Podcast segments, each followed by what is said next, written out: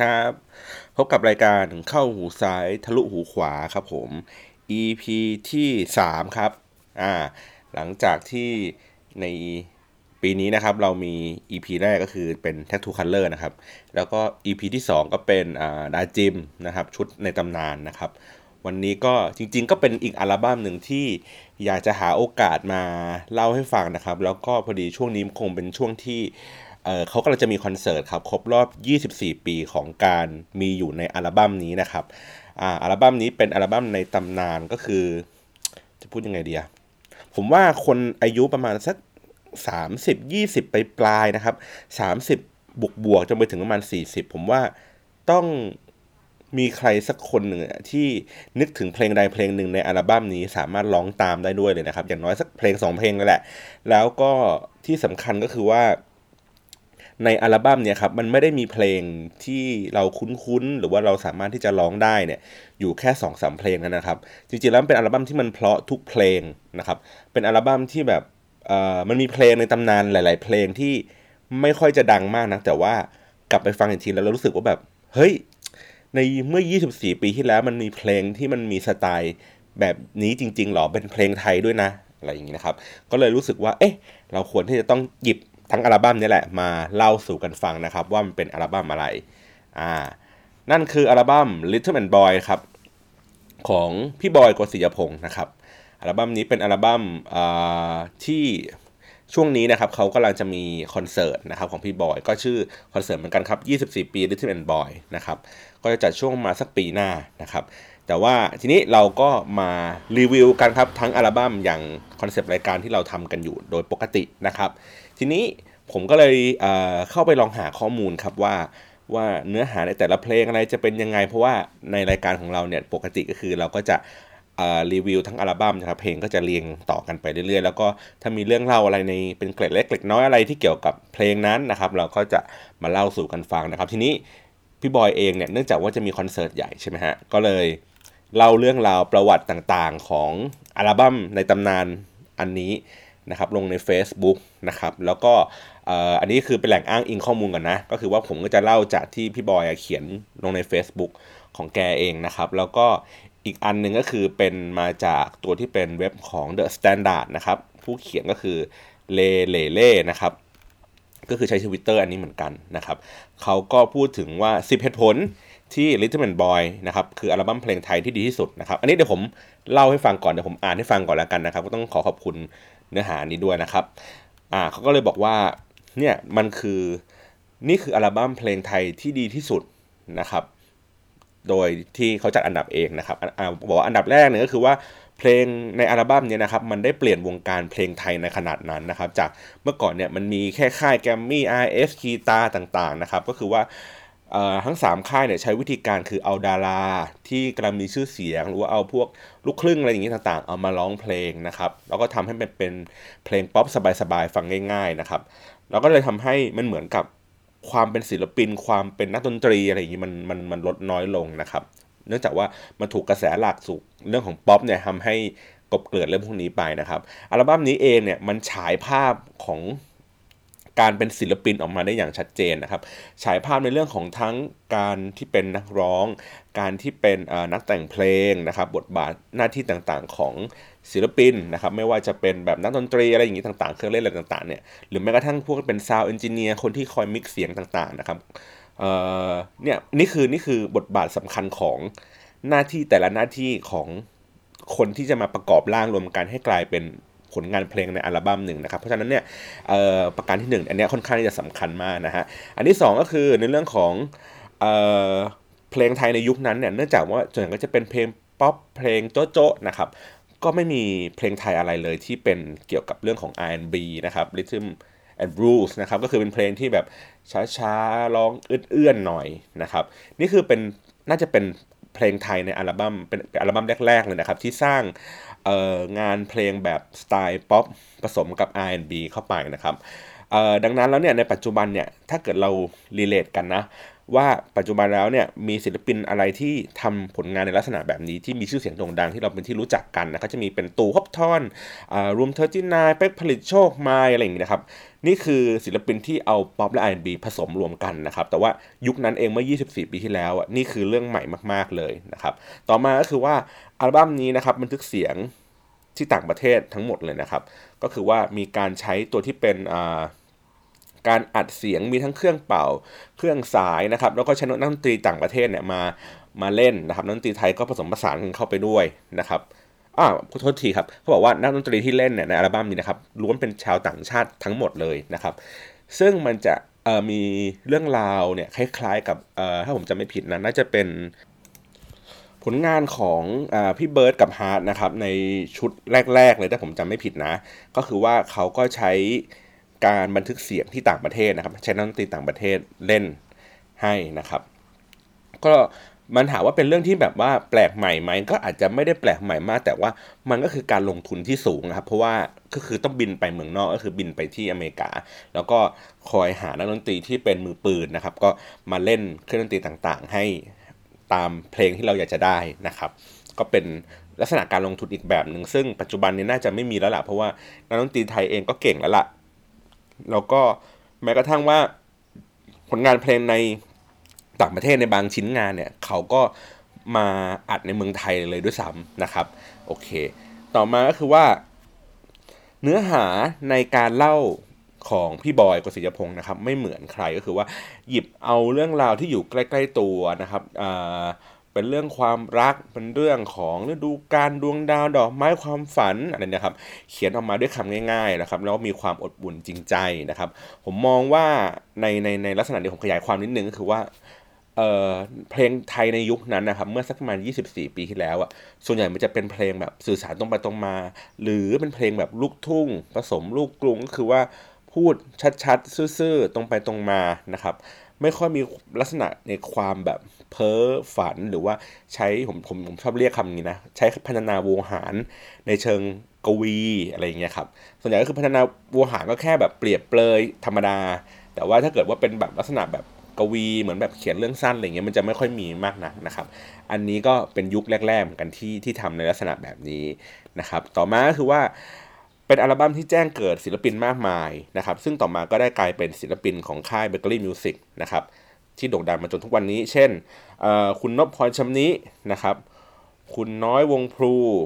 อ่าผมว่าน้อยวงพลูนี่อาจจะยังไม่ได้มาร้องเพลงนี้นะครับคุณรัตเกล้าอมรดิตนะครับแล้วก็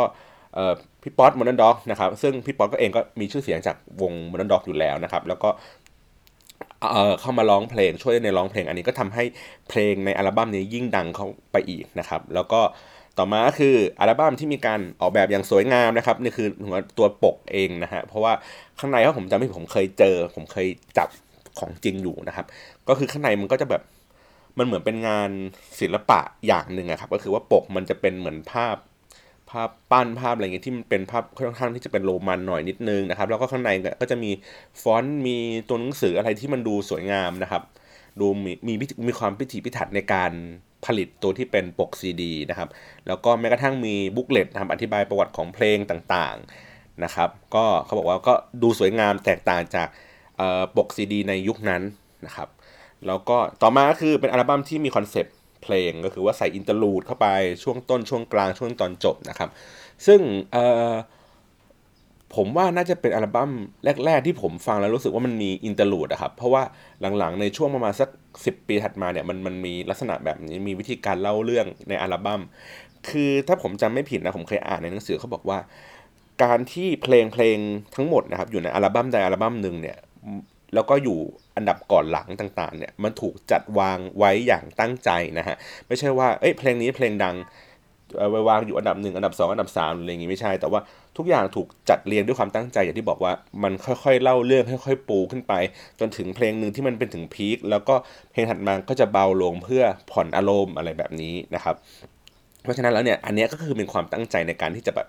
เล่าเรื่องค่อยๆปูเรื่องราวไปนะฮะแล้วก็ เรื่องต่อมาก็คือบอกว่าอัลบั้มนี้ใช้เงินทุนถึง 3 ล้านบาทนะครับ ซึ่งนับว่าสูงในสมัยนั้น ผ่านอุปสรรคมากมายก็คือว่าถ้าถ้าผมจำไม่ผิดนะครับ พี่บอยเล่าว่าเงินของเงินแม่ 1 ล้านบาทเนี่ยสามครั้งนะครับ ครั้งแรกก็คือว่า ขอไปทำเพลงนะครับ แล้วก็พอไปทำเพลงเสร็จปุ๊บก็เกิดปัญหาอะไรขึ้นมาสักอย่างโดนทำยังไม่สำเร็จนะครับ ขอแม่รอบ 2 รอบ 2 ก็ทำจนเสร็จเรียบร้อยแล้วเนี่ย ก็โดนขโมย ปคาสเซ็ตในรถนะครับโดนทุดรถแล้วก็เอาของไปนะครับ แล้วก็เลยขอแม่รอบที่ 3 ซึ่งเอ่อมันเลยกลายเป็นเพลงเพลงหนึ่งในอัลบั้มนี้คือว่าฤดูที่แตกต่างนะครับ ก็คือว่าเป็นคุณแม่ก็คือให้กำลังใจว่า เออ มันก็เหมือนกับเหมือนแบบฟ้าหลังฝนมันก็จะสวยงามเสมอนะอะไรเงี้ยคุณบอยเขาก็หยิบเรื่องนี้มามาแต่งเป็นเพลงแล้วดูที่แตกต่างนะครับ แล้วก็ต่อมาคือว่าผลงานเพลงทั้งหมดเนี่ยมันกลายเป็นตำนานนะครับ เป็นเรื่องที่แม้ว่าผ่านไปแล้ว 24 ปีเนี่ยก็ยังไม่เชยนะครับ ก็ยังมีเรื่องราวมีความรู้สึกว่าเขาเรียกไงนะเราเรายังรู้สึกว่ามันทันสมัยกับเนื้อหาที่กำลังเล่าอยู่หรือว่าเทคนิควิธีการในการทำเพลงนะครับอะอันนี้ก็เราพูดแบบ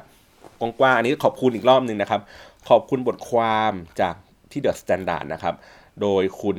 เลเลเล่นะครับ ที่เป็น เนื้อหาเกี่ยวกับว่า 10 เหตุผลที่ Little Man Boy คืออัลบั้มเพลงไทยที่ดีที่สุดนะครับ ทีนี้เดี๋ยวผมอ่านชื่อเพลงก่อนแล้วกันนะครับ พอดีผมมีไฟล์ mp3 ของอัลบั้มนี้เนื่องจากว่ามันพร้อมมากๆ ผมก็เลยแบบพยายามหาเก็บไอ้นี้ไว้นะครับ โอเค เพลงที่1ครับ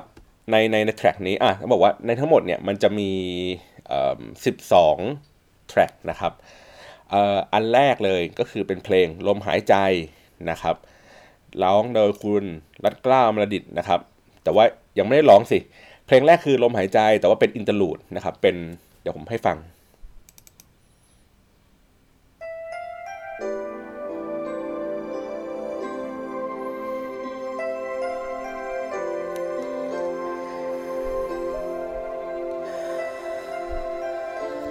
ในใน interlude เนี้ยมันมีเสียงลมหายใจแผ่วๆ เข้ามาด้วยนะครับ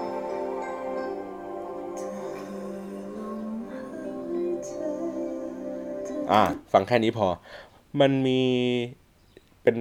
บรรเลงด้วยเปียโนนะครับไม่ใช่เปียโนเนี่ยน่าจะเป็น electro แหละแล้วก็ใส่ตึ้งๆไปแล้วก็มีเสียงลมหายใจแผ่วๆแล้วก็มีเสียงคุณรัดเกล้าร้องมาสั้นๆนะครับอันนี้ประมาณ46วินาทีเองนะครับเอ่อในเกล็ดเรื่องราวอันนี้นะครับ พอดีผม อ่านของที่พี่บอยแกเขียนไว้เหมือนกันนะครับ และแกก็เล่าเรื่องราวของเพลงเพลงนี้ให้ฟังนะครับว่า โอเค เจอแล้วครับ เรื่องราวของที่มาของเพลงลมหายใจนะครับ พี่บอยก็เล่าให้ฟังนะครับว่าเเขาแต่งเพลงนี้นะครับให้กับคุณตุ้ยซึ่งเป็นภรรยาคนปัจจุบันนะครับ ก็คือเขาก็เล่าว่าเมื่อก่อนเนี่ยคุณบอยเองเนี่ยแอบชอบคุณตุ้ยมาตั้งแต่ ตั้งตั้งสักพักแล้วแหละแต่ว่าช่วงนั้นเนี่ยความสัมพันธ์ของทั้งคู่เนี่ยยังยังไม่ได้ลงเอยด้วยกัน คุณตุ้ยก็มีแฟนอยู่แล้ว คุณบอยก็มีแฟนอยู่แล้วนะครับ ก็เลยเหมือนเป็นแค่เพื่อนคนหนึ่งนะครับที่คอยอัปเดตชีวิตกันตั้งแต่แบบมัธยมอะไรแบบนี้นะครับ พอกระทั่งวันหนึ่งมาเนี่ยคุณบอยก็ได้ทราบข่าวว่าคุณตุ้ยเองได้เลิกกับแฟนแล้วนะครับ แล้วก็ตัวคุณบอยเองก็เลิกกับแฟนแล้วเช่นเดียวกันนะครับ ก็เลยคิดว่า เฮ้ยมันถึงเวลาของเขาแล้วล่ะว่าจะต้องทํำยังไงอะไรเงี้ยคือต้องทำอะไรสักอย่างแล้วล่ะนะครับก็เลยพยายามเข้าหานะครับก็คือเขียนจดหมายหรือว่าโทรไปพูดคุยอะไรอย่างนี้กันนะครับ แล้วก็หลังจากต่อมาก็คือว่าคุณบอยเองก็สืบทราบมาว่าคุณตุ้ยเนี่ยได้ลาออกจากบริษัทที่ทำอยู่เนื่องจากเหตุผลบางประการนะครับ ก็เลยคุณบอยก็เลยชวนคุณตุ้ยเนี่ยมาทำงานในฐานะผู้ช่วยส่วนตัว ในบริษัท b u r g e r y Music นะครับซึ่งช่วงนั้นก็ยังไม่ค่อยมีอนาคต ยังไม่ได้เป็นค่ายเพลงอะไรที่โด่งดังอะไรมากนักนะครับแล้วก็คุณตุ้ยเองก็ตอบรับอย่างง่ายดายเลยทีเดียวดูเหมือนแบบ เอ๊เหมือนแบบเพื่อนชนเพื่อนอะไรอย่างเงี้ยครับก็ไม่ซีเรียสอะไรกันนะครับก็เลยเป็นจุดเริ่มต้นของเพลงนี้เป็นต้นมานะครับ เพราะฉะนั้นเนี่ยคือความรู้สึกต่างๆ ที่คุณบอยมีต่อคุณตุ้ยนะครับก็มันก็สั่งสมเก็บสะสมทุกสิ่งทุกอย่างมานะครับ แล้วก็ทำ จนกระทั่งคุณบอยเนี่ยสามารถรีบแต่งเพลงที่เป็นบอกว่าเพลงลมหายใจนี่แหละนะครับ ก็คือจริงๆ อยากจะสื่อสารเนื้อหาทั้งหมดเนี่ยให้กับคุณตุ้ยฟังนะครับ คือคิดในใจว่าเฮ้ยมันต้องมีสักท่อนหนึ่งอะที่คุณตุ้ยได้ยินแล้วรู้สึกว่ามันต้องจี้ใจแน่นอนนะครับ ก็พยายามแบบอะแต่งเนื้อเพลงอย่างตั้งใจสุดๆเลยนะครับ ท่อนที่คิดว่าอืมน่าจะแบบเขาเรียกไงนะจี๊ดแน่ ๆเลยก็คือว่า เธอคือลมหายใจ เธอคือทุกสิ่ง เออก็คือทุกอย่าง จะรักเธอไม่มีวันจางจากไปเหมือนแบบเราจะทิ้งอะไรก็ยอมทุกอย่างจากนี้อะไรอย่างนี้นะครับ คุณตุ้ยเองอะ่ะ พอฟังเพลงทั้งหมดเนี่ยปุ๊บคุณบอยเขาก็ถามว่า เอ๊ะ มีความรู้สึกยังไงบ้างนะครับมันถึงว่ามีความรู้สึกว่าชอบท่อนไหน คือพยายามจับรีแอคของคุณตุ้ยว่า เอ๊ะ ท่อนไหนที่เขารู้สึกว่าแบบมมันจี๊ดใจ มันโดนใจจังนะครับ เพราะว่าเนื้อเพลงของเพลงลมหายใจเนี่ย คุณตุ้ยเองอะเป็นคนพิมพ์ให้นะครับ ให้เหมือนว่าให้ให้นักร้องอ่านแล้วก็ไปร้องนะครับ คุณตุ้ยเขาก็เลยพูดว่า ไม่รู้สิมันเป็นเพลงที่แบบว่า ไม่ค่อยสมเหตุสมผลเท่าไหร่อะเพราะว่าจะมีผู้ชายคนหนึ่งที่แบบยอมทิ้งทุกอย่างเพื่อผู้หญิงเนี่ยหรอ มันดูเหมือนคนที่ไม่มีความรับผิดชอบไปหน่อยนะ เนี่ยถ้าเกิดว่ามีการงานมีภาระผูกพันหรือว่าไปรับปากอะไรใครไว้อยู่เนี่ย เราจะกล้าทิ้งเรื่องพวกนี้ได้ง่าย ๆ ขนาดนั้นเลยหรอนะครับ มันก็เลยแบบคุณบอยก็เลยแบบ โอ้ย ปวดใจ อุตส่าห์แต่งเพลงรักโดนแบบถล่มมาขนาดนี้ เขาก็เลยแบบ โอเค อยากจะแบบเขี่ยเพลงนี้ออกจากอัลบั้มเลยโอ้ไม่ไหวแล้วดูท่าทางจะไม่ค่อย work เลยละกันนะครับบังเอิญว่าคุณสมเกียรติอริยะชัยพาณิชย์นะครับ หรือว่าคุณ Z นะครับ Mister Z เนี่ยของเราเนี่ยแหละนะครับเขาได้ฟังเพลงนี้แล้วก็เขาก็เลยบอกว่า เฮ้ย ขอเอาเพลงนี้ไปทำ version remix หน่อย โดยที่ให้คุณป๊อด็อกอะมาร้องด้วยก็คือเป็นแบบ เพลงแบบตื๊ดเหมือนเพลงตื๊ดเพลงรีมิกซ์นะครับ ซึ่งมันกลายเป็นว่าเพลงนั้นอะมันทำให้เป็นเพลงที่ดังกว่าเพลงจริง ๆ ที่คุณบอยอยากจะให้มันเป็นในอัลบั้มนี้นะครับ มันกลายเป็นเพลง mix ที่แบบผมจำได้เลยว่ามันเป็นเพลงที่แบบดังมาก ๆอะ่ะแต่ว่าเอ่อจนเราไม่รู้ว่ามันมาต้นต้นตอของเพลงเพลงนี้มันมาจาก Rhythm & Boyd เรานึกว่ามันเป็นเพลงที่เขาเรียกว่าไงนะ มันเป็นเพลงพิเศษเป็นซิงเกิลเฉยๆนะครับ ก็เลยแบบ โอ้ย เพลงนี้ มันก็มีประวัติที่มาประมาณนี้นะครับ แต่ว่าในเพลงลมหายใจนะครับ ก็เลยแต่ว่าเพลงนี้นะครับไม่ได้เป็นเพลงที่อยู่ต้นๆนนะครับ เพลงลมหายใจของที่เวอร์ชันที่คุณรัดเกล้าร้องเนี่ย มันเป็น track ที่ 8 เลยครับมันเป็น track ที่อยู่กลางๆเลยแต่ว่า track ที่2นะครับที่ต่อจากตัวที่เป็น interlude ของลมหายใจก็คือเพลงรักคุณเข้าอีกแล้ว เออเพลงรักคุณเข้าแล้วนะครับอ่าเดี๋ยวลองให้ฟังกันเก็บเพลงรักนี้ไว้ให้เธอ เมื่อวันใดที่จะเจอฉันก็พร้อมและยินยอมมอบความรักและจิตใจชั่วนิรันด คุณเขาแล้ว เป็นไรผมชอบเพลงในเพลงนี้นะ ผมชอบเสียงดีดนิ้ว เสียงกีตาร์แบบโซโซนิดนึง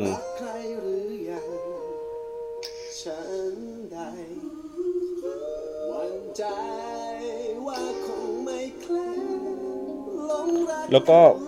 คุณบอยเองอะ ก็ ร้องแบบเอื้อนได้ดีอะครับ ร้องอันบีได้ดี ซึ่งแบบผิดภาพจากที่เราคิดว่าเขาเป็นเหมือนร็อกสตาร์ครับ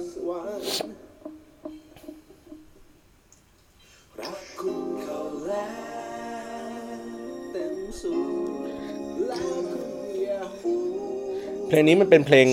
เก่าของอาสุเทพวงศ์กำแหงนะครับ แล้วก็ ถูกเอามาทำใหม่ในสไตล์ R&B นะครับ โดยคำแนะนำของคุณสมเกียรติอริยะชัยพาณิชย์นะครับ เนื่องจากว่าเพลงนี้มันถูกทำมาหลายเวอร์ชั่นแล้วนะครับ แต่ว่ามันยังไม่เคยมีใครที่เอาเพลงนี้มาทำในสไตล์ R&B นะครับ ก็น่าจะเป็นคนแรกเนี่ยที่ที่หยิบเพลงมาทำลักษณะแบบนี้นะครับ ซึ่งก็ทำออกมาได้ดีมาก ๆเลยนะครับนะครับ ถึงค่อยจะมีดนตรีครบๆในประมาณ2นาทีเนี่ยฮะ มีเสียงกลองโผล่เข้ามาอะไรอย่างนี้นะครับ โอเค ฟังประมาณนี้ก่อนนะครับอันนี้คือเพลงรักคุณเข้าแล้วโดยคุณป๊อตโมนด็อกนะครับ มาร้องเพลงนี้ให้นะครับ เพลงต่อไปนะครับอ๋อโอ้ยอันนี้เพิ่งรู้ เพลงคืนนี้เป็นนักร้องคือคุณน้อยวงพลูนะครับ ต้องขอโทษในต้นๆผมบอกว่าเอ้คุณน้อยวงพลูอาจจะไม่ได้ไม่ได้มาร้องนะครับ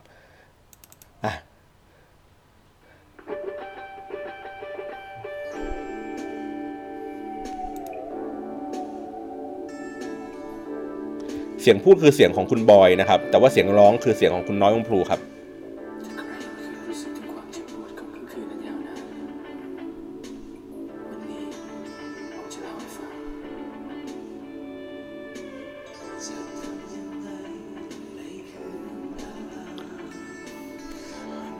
ผมชอบในเพลงนี้นะ ผมชอบวิธีการเล่าเรื่องของเพลงนี้ นะครับก็คือว่าเป็นเพลงที่บรรยายความอึดอัดของค่ำคืนที่แบบคนรักได้หายไปในในบรรยากาศที่ เราไม่รู้จะต้องแบบไปตามเขายังไงแบบไปหาไปหาเขายังไงนะครับมีแต่ความกังวลใจเต็มไปหมดเลย รู้สึกจนรู้สึกว่าเหมือนเป็นค่ำคืนที่ยาวนาน แล้วก็ที่สำคัญคือผมชอบเสียงร้องเพลงเพลงนี้มาก ๆ คือมันเป็นความแบบ ทรมาน แล้วก็แบบเสียงกีตาร์ลอยแบบไกลๆอย่างเงี้ยครับ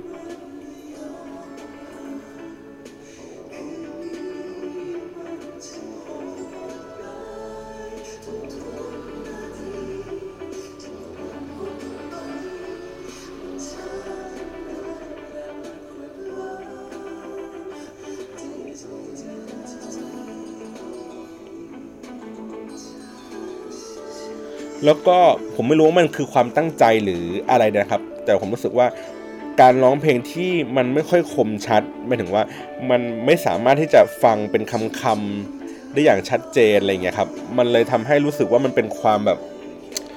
กึ่งฟุ้งๆนิดนึงอะ เหมือนแบบมันเป็นความคลุมเครือที่มันไม่ชัดเจนนะครับ แล้วก็ถ่ายทอดด้วยด้วยวิธีการร้องที่ใช้เสียงแบบไม่ชัดในการพูดมาเป็นคำๆอะมัน มันเลยทำให้แบบเพลงนี้ค่อนข้างที่จะแบบอืถ้าลองแบบผมจำได้เลยว่า ถ้าเราฟังกลางคืนอะ มันจะแบบโหเศร้ามากวังเวงมากนะครับ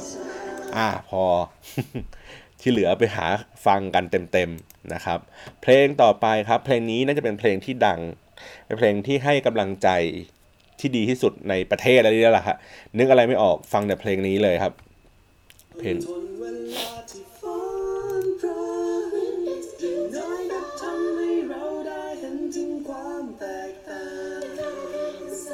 ลงนี้ขับร้องโดยคุณนพพรชำนินะครับ น่าจะเป็นเพลงที่ทำให้เราได้รู้จักศักยภาพของคุณนพพรชำนิในเรื่องของการวิธีร้องเสียงสูงหรือว่าร้อง R&B นะครับ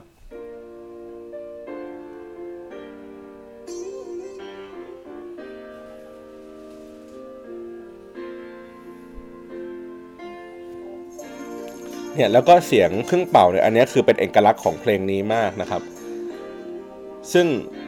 ถ้าเกิดว่าเราไปฟังเพลงนี้เล่นสดเนี่ยมันจะแบบเพราะแบบ พอให้ฟังแค่นี้พอ มันจะเพราะแบบdouble เข้าไปอีกนะครับ เพลงฤดูที่แตกต่าง ก็อย่างที่บอกว่าเออมันมันเป็นเพลงที่มีความหลังนะครับ ก็คือเป็นเพลงที่คุณแม่ของคุณบอยได้ inspire นะครับอ่าได้พูดถึงเรื่องของการเอ่อให้ผ่านพ้นกับอุปสรรค สิ่งนั้นไป ให้เรารู้สึกว่ามันคือความเปลี่ยนแปลงของฤดูกาลนะครับ มันก็คือเราก็ต้องเข้าใจในธรรมชาติของมันนะครับ ประมาณนี้โอเค ต่อไปครับ เป็นเพลงที่จริงๆว่าในอัลบั้มนี้ทั้งหมดเนี่ย เพลงที่ผมรักมากที่สุดคือเพลงนี้เลยนะครับ ชื่อเพลงคลั่งนะครับ โดยให้ พี่เบิร์ดกับฮาร์ดมาร้องเพลงนี้ครับ โดยที่มันมีจังหวะเบสที่แบบว่าดึงดึงเบสขึ้นมาให้ได้ชัดขึ้นนะครับ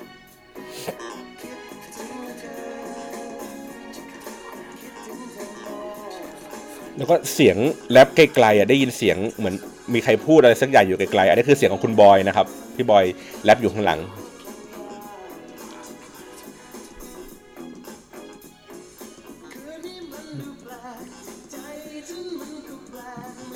มันเป็นเขาเรียกไงอะเนื้อหาของเพลงนะครับมันเป็นความแบบ มันคือคลั่งอะมันคือคำคำนี้เลยอะเหมือนแบบมันนอนไม่หลับเพราะว่าคุ้นคลิดแต่เรื่องของคนคนหนึ่งซึ่งพี่บอยเขาก็เล่าให้ฟังอย่างว่า เพลงเพลงนี้มันก็คือถ่ายทอดความรู้สึกที่พี่บอยมีต่อคุณตุ้ยนะครับ ตอนที่เหมือนแบบอยากจะพูดอยากจะบอกอธิบายความรู้สึกกับคุณตุ้ยทำยังไงดีว่าอะไรอย่างเงี้ยครับมันเป็นความแบบ ตื่นเต้นผสมกับความแบบคลั่งไคล้อะไรบางอย่าง แล้วแบบอยากจะทำอะไรสักอย่างอยากจะสื่อสารอะไรออกมาสักอย่างหนึงนะครับ ก็เลยกลายเป็นเพลงเพลงนี้นะครับ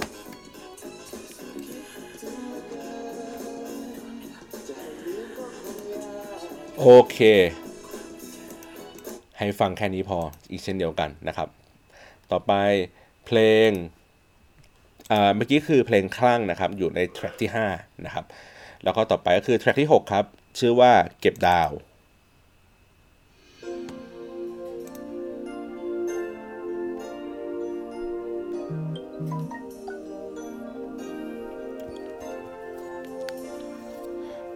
เพลงนี้คุณเลเลเล่บอกว่านะครับเป็นเพลงคู่ที่หวาน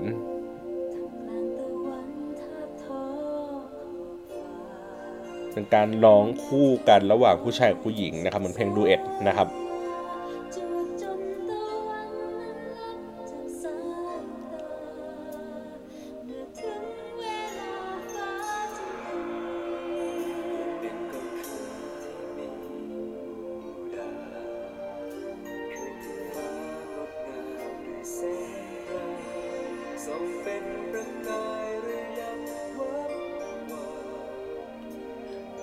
คว้าดาวมาอยู่ใกล้ อันนี้ผมไม่ค่อยมั่นใจนะว่าว่าเพลงนี้ใครร้องนะครับ อันนี้ ผู้หญิงเนี่ยน่าจะเป็นคุณรัดกล้าวเลยแหละ แต่ว่าเรียกว่าไงเดียผู้ชายเนี่ยอันนี้ผมไม่ค่อยมั่นใจนะครับ อันนี้ฝากแฟนๆมาช่วยคอมเมนต์หน่อยนะครับ ว่าเป็นว่าใครร้องนะครับ เพลงนี้ก็เพราะ ในเพลงแบบมุมมองที่แบบว่าเป็นเพลงดูเอทนะครับ ซึ่งเมื่อก่อนเนี่ยมันไม่ค่อยมีเพลงที่ชายและหญิงร้องคู่กันแบบนี้นะครับ ก็ค่อนข้างที่จะลงตัวเลย อะ ต่อไปเพลงที่ 7 ครับ แทร็กที่ 7 เพลงนี้ก็ดังเหมือนกันครับเพลงเจ้าหญิง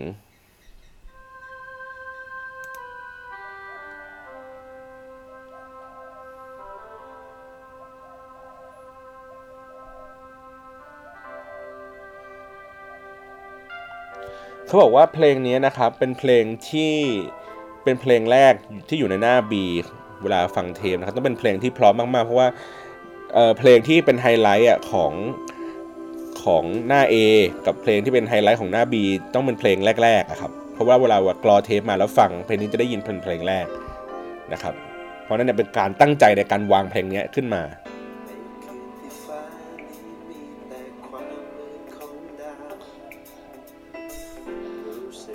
เพลงนี้ขับร้องโดยพี่ป๊อตมนดองนะครับ แล้วก็มีเสียงแบบเพลงเป็นเป็นเป็นแรปเบาๆนะครับ เป็นแรปภาษาอังกฤษนะครับ เป็นนักร้องฝรั่ง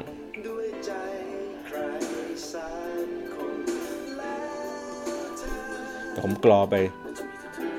อ่าแล้วก็จะมีเนี่ยช่วงนี้คือแรปโดยพี่บอย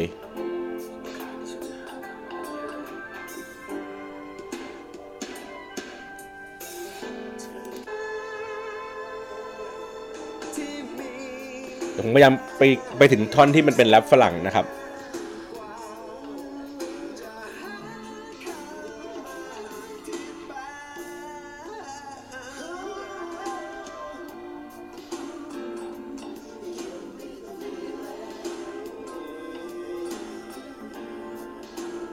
อันนี้มันเป็นเหมือนแบบเพลง R&B ในยุคแบบ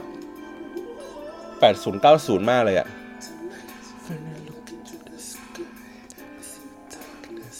เมื่อก่อนเนี่ยผมจำได้เลยนะ ท่อนเนี้ยใครร้องแรปได้อะในวงที่แบบว่าวงแบนด์ที่เล่นในมหาลัยอย่างครับแม่งโคตรเท่อะเพราะว่ามันจะเป็นเพลงประจำของของแบรนด์เวลาแบบพวกวงมหาลัยเขาชอบเล่นกันก็จะเล่นเนี่ยแล้วดูที่แตกตาเพลงเจ้าหญิงอะไรอย่างเงี้ยครับ พอ อะต่อไปนะครับเป็นเพลงใน track ที่ 8 นะครับ ลมหายใจที่เมื่อกี้ตอนต้นๆเราให้ฟังแล้วนะครับ ที่ร้องโดยคุณรัดเกล้า อามระดิษนะครับ ก็เป็นเวอร์ชั่นที่เต็ม ผมกรอไปเร็วๆเลยแล้วกัน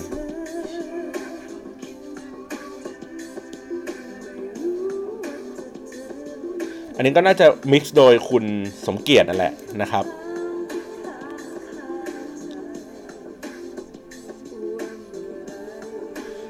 คือ วูบแรกที่ฟังเพลงเนี้ย ผมรู้สึกว่า มันคือเราจะชอบได้ยินบีทประมาณเนี้ยครับ กับเพลงที่มันดูป๊อปมากๆ แล้วก็ไม่ค่อยได้มีสาระสำคัญอะไรในเนื้อเพลงนะครับถึงว่าเนื้อเพลงเองไม่ได้มีความเข้มแข็งแข็งแรงอะไรมากในการเล่าเรื่องก็คือเป็นเพลง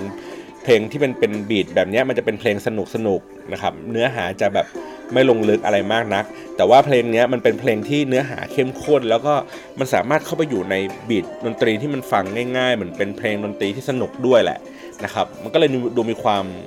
เข้ากันลงตัวกันนะครับ แล้วก็เพลงนี้ครับอีกเพลงหนึ่งในแท็กที่ 9 ครับ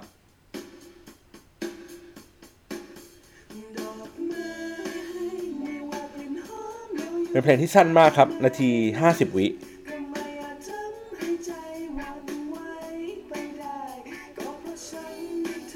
คือเขาให้คำคำจำกัดความว่ามันเป็นเพลงขั้นนะครับ แล้วก็มันอาจจะไม่ได้มีความโดดเด่นอะไร แต่ว่าผมว่าเพลงนี้มันอยู่ในความทรงจำของผม เพราะว่ามันเคยน่าจะเคยเป็นเพลงประกอบ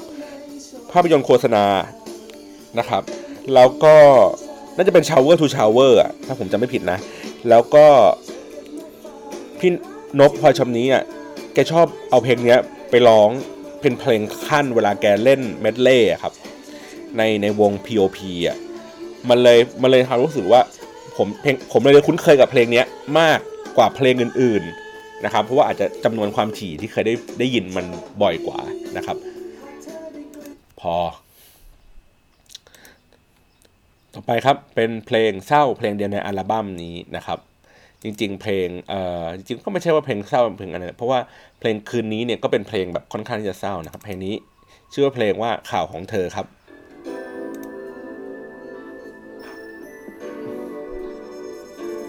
เสียงทำเป็ดนี่แบบปวดบาดมากกรีด เข้าไปล้วงเข้าไปในไส้แล้วก็บีบ มันค่อยๆบีบอย่างช้าๆ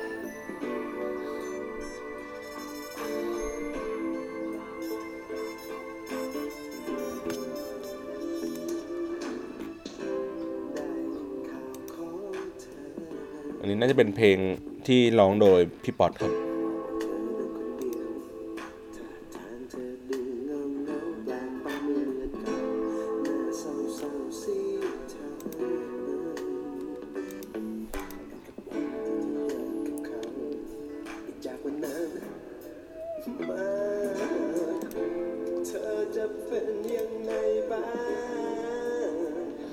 เนื้อหาก็ประมาณว่าได้ทราบข่าวว่า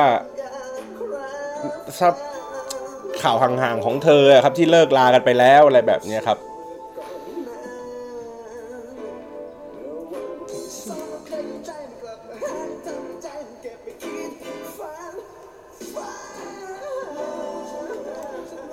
จ้ะรู้ฉันรู้ฉันรู้ฉันเข้าใจ เมื่อรักของเรามันจบจบลงไปแล้ว แต่ใจก็ยังเฝ้าคิดประมาณนี้นะครับ ต่อไปครับ track ที่ 11 ครับเป็น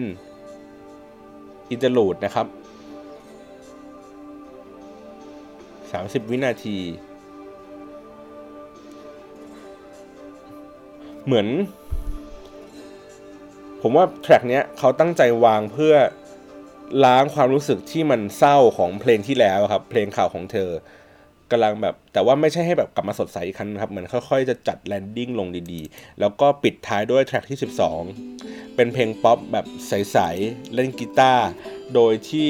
พี่บอย โกสิยพงษ์เป็นคนร้องนะครับ เพลงเนี้ยแกเล่าให้ฟังในในเพจของแกนะครับ แกพูดว่าเป็นเพลงที่มี intro ยาวนานนะครับ แล้วก็เสียงร้องของแกเพราะว่าแกขี้อายครับ แกเหมือนมาว่า แกรู้ตัวเองว่าหน้าตาไม่ดี เพราะฉะนั้นเนี่ยวิธีการที่จะทำให้ผู้หญิงประทับใจ แม้ว่าเป็นตัวเองหน้าตาไม่ดีคือ เราต้องพยายามนำเสนอ คือเสนอหน้าให้เขาเห็นบ่อยๆ จนเขารู้สึกชินกับไอ้หน้าตาที่ไม่ดีของเราไปนะครับ พี่ดอยก็เลยบอกว่า งั้นเขาใช้วิธีการว่านำเสนอเนื้อหาที่ยาวนานให้เขาเคลิบเคลิ้มด้วยวิธีการเล่นอินโทรให้นานขึ้น แล้วก็กลบเสียงร้องที่ไม่ค่อยเพราะของเขาอะไปสักพักหนึ่งนะครับ เพราะฉะนั้นเพลงนี้อินโทรยาวเป็นนาทีเลยครับ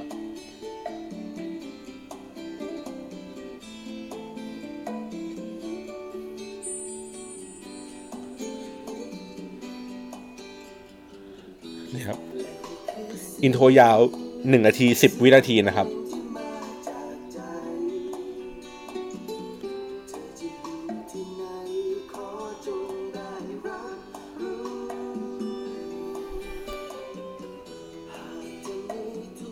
ผมยังจำ MV เพลงนี้ได้อยู่เลยนะเป็นเป็นเพลงเป็นพี่บอยเล่นอยู่แบบริมทะเลฟ้าใส ๆ อะไรเงี้ยแบบ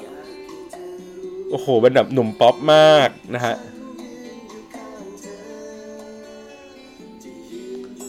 ผมว่าเสียงคอรัสอะน่าจะเป็นเสียงพี่ป๊อตด้วยแหละที่ที่ที่ได้ยินนะครับ เพราะมันมีท่อนเสียงสูงอยู่